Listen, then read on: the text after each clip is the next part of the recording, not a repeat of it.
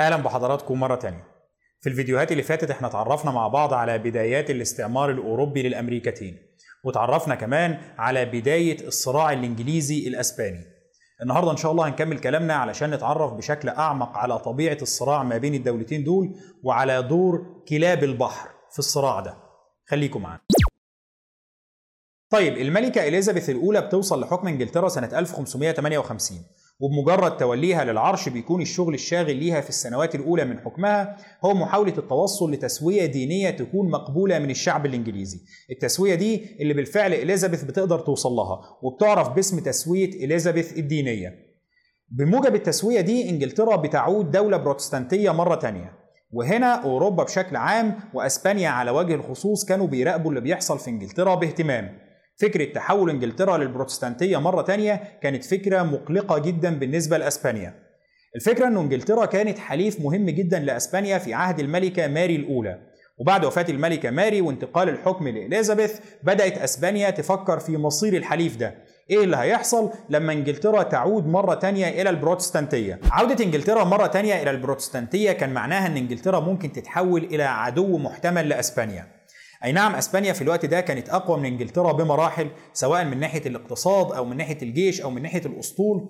ولكن في النهاية فيليب الثاني كان عنده مشاكل مع انتشار البروتستانتية في هولندا وكان متوقع إن انتشار البروتستانتية في هولندا يسبب له مشاكل بعد كده.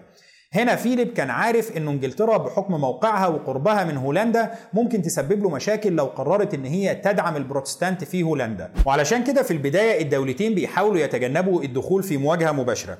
من ناحية إليزابيث كانت عارفة كويس إن إنجلترا أضعف من أسبانيا على الأقل في التوقيت ده على جميع المستويات. وعلشان كده كانت بتحاول تتجنب الدخول في مواجهة خاسرة. بينما على الجانب الآخر من ناحية فيليب كان شايف إنه لسه في فرصة لإصلاح العلاقات مع إنجلترا والمحافظة عليها كعلاقات ودية وعلاقات تحالف. وبالتالي بيقرر إنه لا ما ندخلش في مواجهة دلوقتي وإنما نحاول بالفعل نحافظ على علاقة التحالف دي. طيب إزاي هيحافظوا على علاقة التحالف؟ في حين إنه فيليب كاثوليكي متعصب بينما إليزابيث هي اللي حولت إنجلترا إلى البروتستانتية مرة تانية. إزاي هيقدروا يوفقوا ما بينهم وما بين بعض؟ وإزاي يقدروا يحافظوا على التحالف ده؟ هنا فيليب بيلاقي إنه في فرصة مناسبة للحفاظ على التحالف. فيليب بيشوف إنه مدام إليزابيث وصلت لعرش إنجلترا وهي لسه ما اتجوزتش فدلوقتي فرصتنا إن إحنا نقدر ندور لها على عريس كاثوليكي مناسب. العريس ده لو اتجوز بالفعل الملكة إليزابيث هيقدر يا إما يغير موقفها ويخليها تنحاز للكاثوليكية مرة تانية وبكده يبقى خلاص ما عندناش مشكلة. يا إما حتى لو مش هتنحاز للكاثوليكية بشكل كامل على الأقل هتخفف وتيرة الإصلاح الديني والكلام عن البروتستانتية والحاجات دي وتفضل إنجلترا حليفة لأسبانيا. طيب هنا بيبرز السؤال. مين بقى العريس الكاثوليكي المناسب اللي هيقدر يقنع إليزابيث بالكلام ده؟ هنا فيليب بيقول والله أنا موجود. يعني أنا عريس وكاثوليكي ومراتي كانت ماري الأولى دي ماتت فأنا بدور على عروسة. فما دام مراتي ماري الأولى كانت ملكة إنجلترا أنا ممكن أتجوز ملكة إنجلترا اللي بعدها. إيه رأيك؟ تتجوزي ملك أقوى دولة في أوروبا وتبقي ملكة على الممتلكات بتاعته وهو كمان يبقى ملك على إنجلترا زي ما كان وخلاص يفضل زيتنا في دقيقنا ومفيش مشاكل ما بيننا. ولكن هنا إليزابيث بتقول أيوه هو ده اللي كان ناقص. اتجوز واحد كاثوليكي متعصب وكمان كان متجوز أختي اللي أنا ما بطيقهاش. لا والله ما فيش ما ينفعش الكلام ده. ولكن بالرغم من إنه رفض إليزابيث للزواج من فيليب كان ممكن يعتبر إهانة له إلا إن هو بيقرر يتغاضى عن النقطة دي وما يعتبرهاش إهانة ولا حاجة. عادي جدا إن هي رفضت المهم إن إحنا نلاقي لها عريس مناسب. العريس المناسب ده لازم يكون كاثوليكي ولازم يعقلها عن الأفكار بتاعتها دي. طيب في أول عشر سنين من حكم الملكة إليزابيث أوروبا كلها بتنشغل بمحاولة إيجاد عريس مناسب لملكة إنجلترا.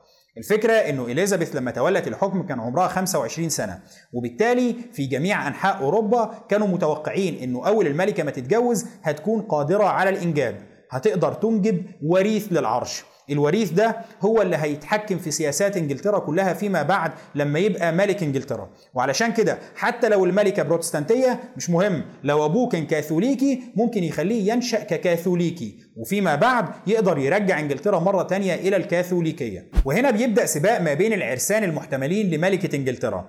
السباق ده اللي بيشارك فيه كاثوليك وبروتستانت بيشارك فيه ملوك وأولياء عهد دول زي السويد زي الدنمارك زي فرنسا وأمير من فرع الهابسبورج اللي هم يبقوا ولاد عم فيليب وبعض المرشحين الإنجليز. ولكن مع اشتداد المنافسة ما بين كل العرسان المحتملين دول بتبدأ إليزابيث تشوف إنه فكرة الزواج ممكن تحمل خطر كبير جدا على استقرار المملكة بتاعتها. أي نعم هي المفترض تتجوز علشان تنجب وريث للعرش وتضمن انتقال سلس للسلطة بعد وفاتها إلا إنه على الجانب الآخر هي هنا بتفهم إنه الزواج من مرشح بعينه معناه تلقائيا إن هي هتكتسب عداء المنافسين بتوعه. كل واحد من دول عايز يتجوزها علشان يضمن إن إنجلترا تكون حليفة للمملكة بتاعته. طيب لما هي تتجوز واحد عدو أو منافس له اللي هيحصل إن إنجلترا هتكتسب تلقائيا العداوات والمنافسات دي كلها. وهنا إليزابيث بتشوف إن ده خطر كبير جدا على استقرار مملكتها. خصوصا وإنه إنجلترا في الوقت ده كان فيها وضع هش جدا ما بين الكاثوليك وما بين البروتستانت. الوضع ده كان قابل للانفجار في أي وقت. وإليزابيث ما كانتش عايزاه ينفجر. موضوع إن أنا أنجب وريث يرث العرش من بعدي دي نقطة نشوفها بعدين. ولكن المهم إن يبقى في عرش أصلا مش إن البلد تدخل في حرب أهلية. وعلشان كده المفاوضات ما بين البلاط الإنجليزي من جهة وما بين العرسان المحتملين دول من جهة تانية بتطول جدا لكنها ما بتوصلش ابدا لنقطة اتفاق.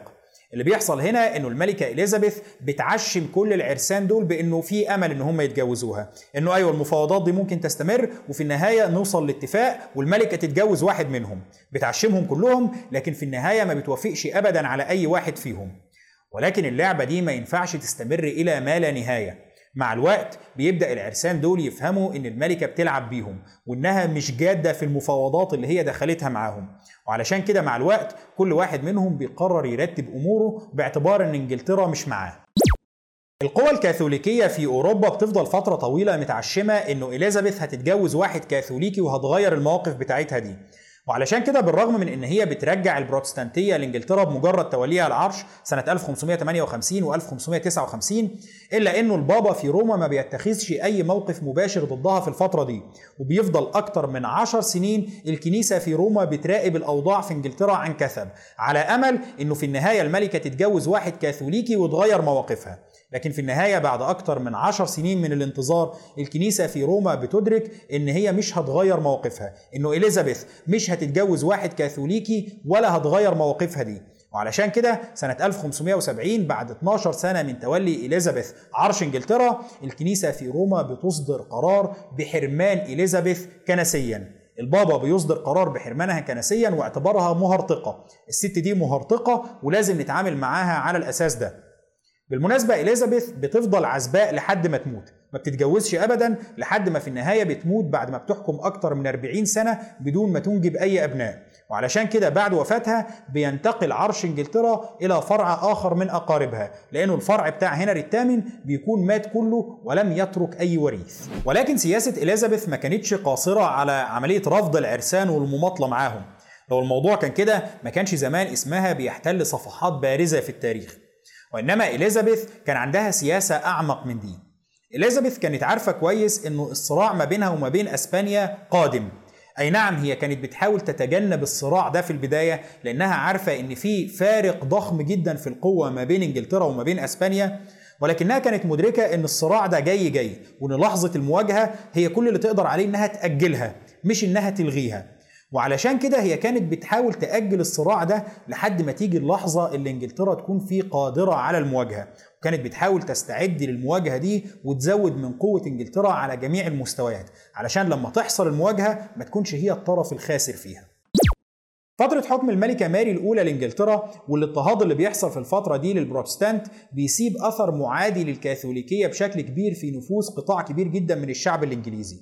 بالإضافة لكده كون إنه الملكة ماري الأولى كانت متجوزة من فيليب الثاني ملك أسبانيا بيسيب أثر معادي للأسبان في نفوس أغلبية الشعب الإنجليزي. باعتبار إنه أسبانيا قوة كاثوليكية وبالتالي نقدر نلومها بشكل أو بآخر على اضطهاد البروتستانت داخل إنجلترا. وعلى الجانب الآخر باعتبار إنه فيليب الثاني كان طمعان في إنجلترا كان عايز يضم إنجلترا لممتلكاته وإنجلترا تفقد استقلالها. الملكة إليزابيث لما بتتولى عرش إنجلترا بتحاول تغذي مشاعر العداء والكراهية تجاه أسبانيا بشكل كبير جدا في الوقت ده كان الأسبان بينهبوا ثروات أمريكا بانتظام خصوصا من المناطق اللي قدروا يسيطروا عليها اللي كانت تابعة لإمبراطورية الإنكا الضخمة ومن خلال مناجم الذهب والفضة اللي قدروا يكتشفوها هناك هنا الثروات دي كانت بتتدفق على إسبانيا وبتساهم في ترسيخ قوتها الهائلة في أوروبا. إليزابيث كانت بتبص للثروات دي باهتمام شديد. لو إنجلترا قدرت تحصل على جزء صغير بس من الثروات الهائلة الموجودة في العالم الجديد دي معادلة الصراع دي هتتغير تماما وإنجلترا هتبقى ند لمواجهة القوة الأسبانية. ولكن هنا بيبرز السؤال إزاي تقدر تواجه القوة الأسبانية علشان أصلا توصل للثروة دي؟ يعني الموضوع بيتحول لحلقة مفرغة انجلترا علشان تبقى دولة قوية محتاجة إن هي تحصل على جزء من الثروات الموجودة في العالم الجديد. بس إزاي هتحصل على الثروات دي؟ ما هو إسبانيا مش هتسمح لك. علشان أصلا تقدر تجبر إسبانيا على إنها تسمح لك إنك تحصل على جزء من الثروات دي لازم من الأساس تكون قوي. طيب هبقى قوي إزاي؟ وأنا ما عنديش الثروة. فبقت معضلة البيضة ولا الفرخة؟ وإليزابيث بتقرر إن هي لازم تكسر الدايرة المفرغة دي علشان تقدر تتصدى لإسبانيا. هنا إليزابيث بتقرر إن هي هتواجه إسبانيا على ثلاث محاور. المحور الأول هو محاولة إيجاد مبرر أخلاقي للصراع ومحاولة تحطيم سمعة إسبانيا في أوروبا. المحور الثاني كان بيتلخص في إضعاف القوة البحرية الإسبانية وبناء قوة بحرية إنجليزية كبيرة تقدر تكون ند ومكافئ للقوة البحرية الإسبانية.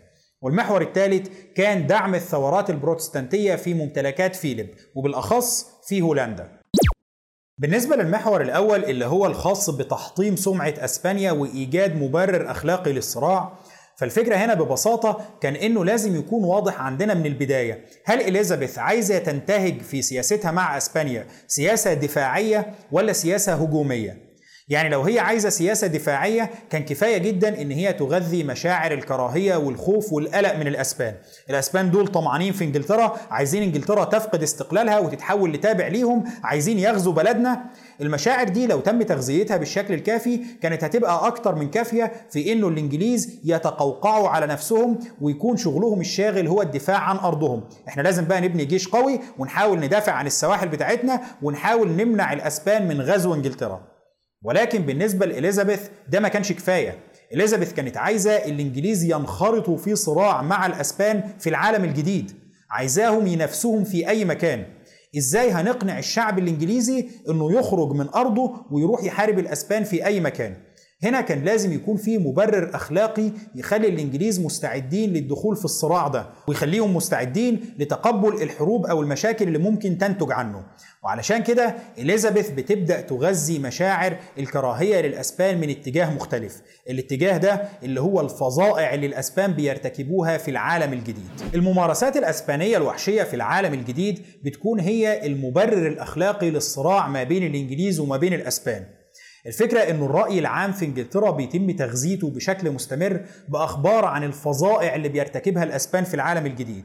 والمواطن الإنجليزي العادي بيبدأ يشوف أنه إيه اللي الأسبان بيعملوه ده؟ إيه الوحشية دي كلها؟ بيبدأ الإنجليزي يتكلموا عن الفظائع اللي بيرتكبها الأسبان عن إزاي الأسبان بيبيدوا قرى بكاملها إزاي بيتلذذوا بقطع الأطراف للسكان الأصليين وإزاي بيقتلوا الأطفال ويرموا جثث الأطفال دول للكلاب. هنا اسبانيا بتبدأ ترد إنه لا يا جماعة دي دعاية مغرضة. الكلام ده أسطورة سوداء بيتم ترويجها علشان يتم تحطيم سمعتنا. إحنا ما بنعملش كده دي مبالغات. ولكن المشكلة هنا بتكون إنه الكلام ده مبني على أساس صلب.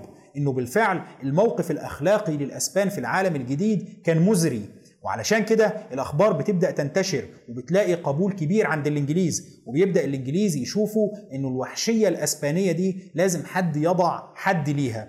وبيكون هنا في عبء أخلاقي تم وضعه على كتف الشعب الإنجليزي إن الإنجليز هم اللي لازم يتصدوا للوحشية الإسبانية دي ويوقفوها عند حدها. المحور الثاني من سياسة إليزابيث كان متعلق بمحاولة إضعاف القوة البحرية الأسبانية وبناء قوة بحرية إنجليزية ضخمة تقدر تتفوق على الأسبان. طبعا النقطة دي قد تبدو غريبة لأغلب الناس، المعروف إنه الإنجليز دولة بحرية من الطراز الأول وإن إنجلترا كانت إمبراطورية ضخمة. اللي سمح لإنجلترا ببناء الإمبراطورية الضخمة دي الإمبراطورية التي لا تغيب عنها الشمس كان في المقام الأول هو القوة البحرية بتاعتها. ولكن الكلام ده كان في مرحلة لاحقة. في المرحلة اللي إحنا بنتكلم عنها دي تم وضع حجر الأساس لبناء القوة البحرية الإنجليزية الضخمة دي زي ما هنشوف في الفيديو ده وفي الفيديوهات اللي بعده. الفكرة إنه إنجلترا في الوقت ده ما كانتش إمبراطورية. إنجلترا في التوقيت ده كانت مجرد دولة محدودة الموارد والمساحة وما كانش عندها أسطول ضخم ولا حاجة وإنما الأسطول بتاعها كان أضعف من الأسطول الأسباني بكتير. إليزابيث كانت شايفة إن الطريقة الوحيدة اللي تتحول بيها إنجلترا من دولة محدودة وضعيفة إلى إمبراطورية ضخمة زي إسبانيا هي بناء أسطول يقدر يتفوق على الأسطول الإسباني. طيب المشكلة هنا إنه إليزابيث علشان تقدر تبني أسطول إنجليزي ضخم ينافس الأسطول الإسباني كانت محتاجة حاجتين. الحاجة الأولى كانت محتاجة موارد مالية ضخمة جدا والحاجة الثانية كانت محتاجة وقت كبير جدا وإليزابيث لا كانت قادرة على توفير الموارد المالية ولا كان عندها القدرة على إنها تستنى فترات طويلة جدا. كان لازم تشوف حل مبتكر يسمح لها بالتغلب على النقطتين دول لأنه موضوع الموارد المالية مش هنقدر ندبره. ببساطة إنجلترا ما عندهاش الثروة الضخمة اللي تسمح لها ببناء الأسطول الكبير. الثروة الضخمة دي لو عايزين نحصل عليها لازم نروح العالم الجديد. طب إزاي هنروح العالم الجديد وإحنا ما عندناش أسطول قوي؟ نفس معضلة البيضة ولا الفرخة. وكان لازم إليزابيث تحل المعضلة دي. إليزابيث هنا بتقرر إن هي تلجأ لفكرة مبتكرة تماما للتغلب على المشكلة اللي بتواجهها بحيث إن هي تقدر تسد الفجوة البحرية ما بينها وما بين أسبانيا من غير ما تصرف الموارد المالية الضخمة دي. الفكرة دي اللي هي فكرة كلاب البحر. المفترض من الناحية النظرية على الأقل إنه القرصنة هي عمل غير شرعي. القراصنة اللي بياخدوا السفن بتاعتهم ويجوبوا بيها بحار ومحيطات العالم علشان أول ما يقابلوا سفينة يهاجموا السفينة دي وينهبوا محتوياتها. المفترض إن دول ناس بيرتكبوا جريمة والمفترض إن أي دولة تقبض عليهم تحاكمهم وتعدمهم. ولكن مش كل القرصنة كانت بتعتبر عمل غير شرعي بالشكل ده. كان في نوع تاني من القرصنة بيحظى بدعم دول كتير جدا. الفكرة إنه لو في دولتين في حالة حرب كانت كل دولة منهم بتحاول تشجع القراصنة الموالين ليها على إن هم ينهبوا السفن التابعة للدولة التانية. في مقابل إن اللي ينهبوه ده يبقى بتاعهم. خلاص اللي تنهبوه خدوه بس المهم إن إحنا نحاول نضعف أسطول الدولة التانية أو السفن التابعة ليهم أو على الأقل ندمر التجارة بتاعتهم. يعني مثلا لو إنجلترا وإسبانيا في حالة حرب اللي كان بيحصل إنه من الناحية الرسمية الأسطول الملكي الإنجليزي بيجوب البحار والمحيطات. لو قابل سفينة أسبانية المفترض إن هو بيقبض على السفينة دي ويحبس البحارة بتوعها ويقدر يصادر السفينة ويصادر محتويات السفينة دي. طبعا ده نكاية في الأسطول المعادي. وعلى الجانب الآخر كان الأسطول الأسباني بيقوم بنفس الشيء مع السفن الإنجليزية أو مع الدول المتحالفة مع إنجلترا. ده بالنسبة للأسطول الرسمي التابع للملك أو الملكة بتوع الدولتين دول. ولكن السؤال هنا إيه اللي بيحصل لو سفينة إنجليزية عادية خالص قابلت سفينة إسبانية عادية خالص؟ يعني سفن مش رسمية سفن بتاعه أفراد أو مواطنين إنجليز أو أسبان. اللي كان بيحصل هنا هو إنه الإنجليز كان عندهم سياسة. السياسة دي كانت مطبقة في دول تانية كمان غير إنجلترا. بتنص على إنه السفينة الإنجليزية اللي تقابل سفينة معادية في عرض البحار تقدر تهاجم السفن المعادية دي بموجب تصريح أو إذن بيتم منحه لقائد السفينة الإنجليزية. وإنه لو هاجم السفن المعادية دي وقدر يسيطر عليها ويحتجزها هيتم منح السفن دي لقائد السفينة الإنجليزية كغنيمة له. هنا بقت إنجلترا بتشجع إنه يجي قرصان تابع ليها قرصان إنجليزي ياخد سفينة تابعة له ويخرج بيها في عرض البحار والمحيطات. علشان أول ما يقابل سفينة أسبانية يقبض على السفينة دي ويصادر محتوياتها. بكده يبقى هو قدر يزيد من ثروته في مقابل إضعاف السفن الأسبانية وتهديد طرق التجارة الأسبانية في جميع أنحاء العالم. الملكة إليزابيث بتقرر بالفعل إن هي تشجع السياسة دي وبتقرر إن هي تشجع القراصنة الإنجليز على مطاردة وسلب ونهب أي سفينة أسبانية في عرض البحر. الفكرة هنا إن الأسطول الأسباني كان أسطول ضخم جدا وكان أسطول قوي جدا وكان مسيطر بشكل شبه كامل على المحيط الأطلنطي والمحيط الهادي ولكن على الجانب الآخر مفيش أسطول مهما بلغت ضخامته ولا قوته يقدر يوفر حماية عسكرية لكل سفينة ماشية في محيطين. مستحيل مفيش حد عنده القوة العسكرية دي. وعلشان كده كان سهل إن قرصان إنجليزي معاه سفينة أو اتنين يطلع يهاجم السفن الأسبانية في عرض البحر. هو ببساطة بيحاول يصطاد السفن اللي ماشية بشكل منفرد وما معهاش حماية كافية. وبيهاجم السفن دي ويحاول ينهب كل محتوياتها وياخدها. لما الملكة إليزابيث بتبدأ تشجع الفكرة دي بتنتشر مجموعات كبيرة من القراصنة الإنجليز اللي شغالين فقط ضد السفن الأسبانية. القراصنة دول اللي هيعرفوا باسم كلاب البحر. انتشار القرصنة الإنجليزية طبعا بيسبب مشاكل ضخمة جدا لأسبانيا. من ناحية الأسبان كانوا مضطرين إن هم يحاولوا يوفروا حماية أكبر للسفن بتاعتهم. الحماية الأكبر دي معناها تكلفة أكبر ومجهود أكبر عليهم. ومن ناحية تانية كل سفينة كان بينجح القراصنة في الاستيلاء عليها كان معناها إن الأسطول الأسباني بقى أضعف سفينة وإنه القراصنة تم إضافة قطعة بحرية جديدة أو سفينة جديدة علشان تعمل في صفوفهم ضد المصالح الأسبانية. وطبعا انتشار الأخبار عن النجاحات اللي بيحققها القراصنة دول بتشجع المزيد من القراصنة على الانضمام ليهم. دلوقتي بقى اللي عنده سفينة يقدر يشغلها في مجال القرصنة وتدر عليه ثروة هائلة. ويا سلام بقى لو قدر يقع على سفينة أسبانية بتنقل شحنة من الذهب أو الفضة. لا الموضوع كده طلع مربح والإنجليز قدروا إن هم يعملوا ثروات هائلة من الموضوع ده.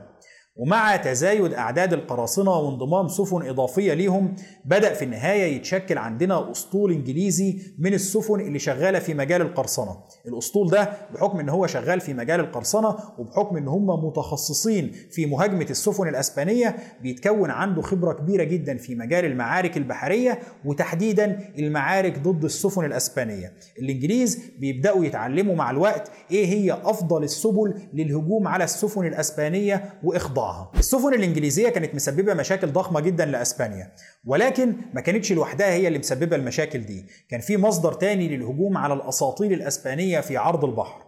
المصدر ده كان هو السفن اللي بتهاجم الأساطيل الأسبانية انطلاقا من قواعدها في شمال أفريقيا تحديدا مناطق الجزائر والمغرب وتونس. المناطق أو الموانئ اللي كانت خاضعة لسيطرة الدولة العثمانية أو سيطرة الدولة السعدية زي ميناء الجزائر أو ميناء الرباط. انطلاقا من الموانئ دي كانت بتخرج حملات الهجوم على السفن الأسبانية.